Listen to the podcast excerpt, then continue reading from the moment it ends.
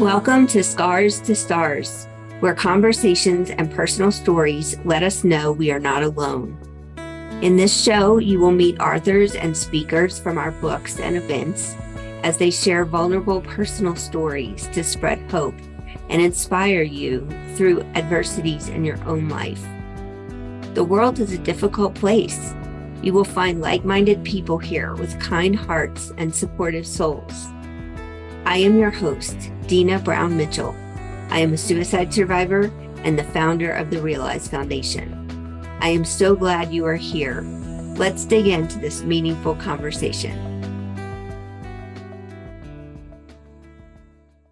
Hello, everybody. I'm back with another author for our Scars to Stars book that's launching on February 22nd. And I want to introduce you to Valerie Williams, and want her to tell you a little bit about what she wrote about and what her chapter is all about. My turn. Yes. Okay. Well, I am Valerie Williams. I'm the president of an optimist club in Houston, and I own my own business for 20 plus years, and it's finally very successful as well. And my chapter is about a 30-year friendship that I enjoyed with a girl from my hometown. And the book in this chapter, it's revealing the ups and downs and the fun times and the not so fun times and how it all ended. And I think it's fair to say that all of us have thought about, taking our lives, but we simply, could not. The reason that we thought about it is because we couldn't come to a solution for the problem that was upon us to satisfy our heart and our mind. And so you just get to the point where you have you feel like you have no other choice. But I'm going to tell you, it takes a very courageous person to actually go through with that, because thankfully I've never gotten that far down. Pretty far down, but not that far down. Anyway, I was 15 years old when I met this best friend of mine, and I'm going to call her my no matter what friend, because she was always there for me no matter what. We were joined at the hip for years and years and years. Like I said, 30 years later, she was also, no matter what, she was going to end her life. And no matter what I did, I couldn't seem to stop her. So she was very dedicated, and she was very determined, and she unfortunately succeeded with ending her pain. Yeah, I'm really sorry. And I knew that friend too. And I think not anywhere near on the level that you did, but knew her for many years. And I'm really sorry for that. And Val's story talks a lot about, more about her friend and why she was in that place and things that she went through in her life that I think a lot of people could relate to. So thank you for sharing that story. And next, I want to ask you, what was your experience being part of this project and writing this story? Well, first of all, I want to tell you that it's a real honor to have even been asked, because I am not an author. And I want to thank Deana and Demi for this opportunity, even though I had no idea what kind of impact it was going to have on my life. And I really and truly hope somebody somewhere out there does benefit from my chapter in this book.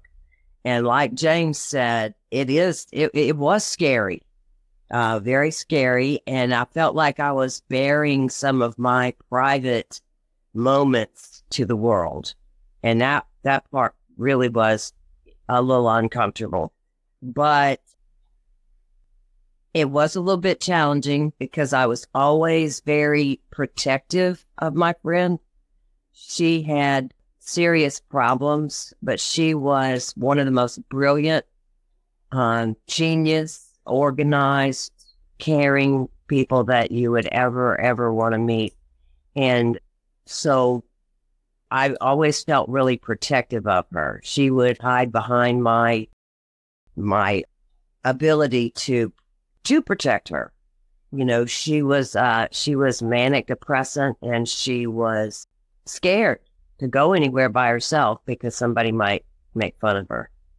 And so I would always, you know, stand up for her and protect her and fight for her, just like she did for me, but in a completely different level.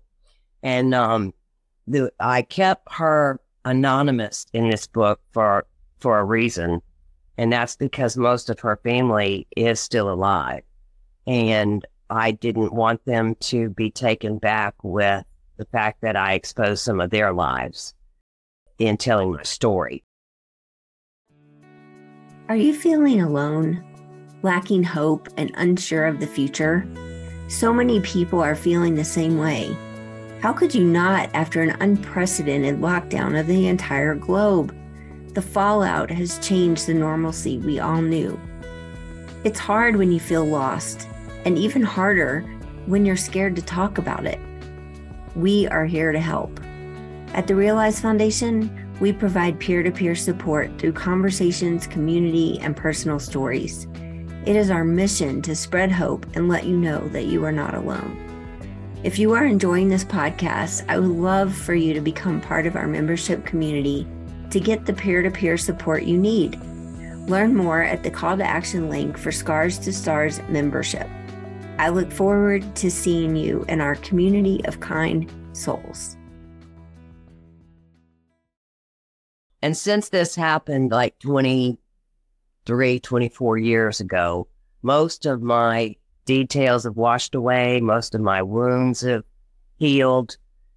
But having to open those up again put me in a little tailspin for a couple of days. But being an optimist really did help me, because you can only take a Debbie Downer for so long. You know, you have to come back up and find some happy, find some peace, and get on with your life. You know, it's a sad, sad thing that it ever happened, that somebody could get in that dark a place, but you have to pick yourself up and find that peace and that optimistic mentality. So when you think on the positive side of everything, it's amazing how healing that is. So you never really get over the loss of a friend or a close friend or a loved one, but it really does get better with time, and a little optimism doesn't hurt either. So that's my story. That's true. And if you all follow Val or read or know about her, she is the president of an optimist club in Houston. You might have said that. And I got to speak to her group, and it was really, they were very welcoming and gracious to listen and be interested in what we're doing. So thank you for that. Yes, very interested. Well, Val, I appreciate you being part of this book and sharing your story, because I know it's going to help others.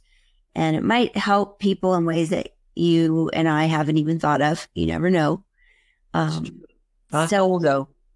Yeah. So for everyone listening, we are going to have a virtual event book launch on February 22nd at 9 a.m. Mountain Standard Time.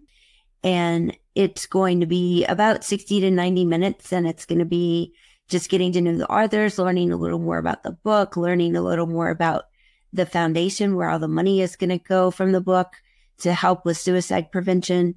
And we hope you can join us. And we will put a link below for the Eventbrite registration for the event. If you would like to join us, it's free. Just sign up.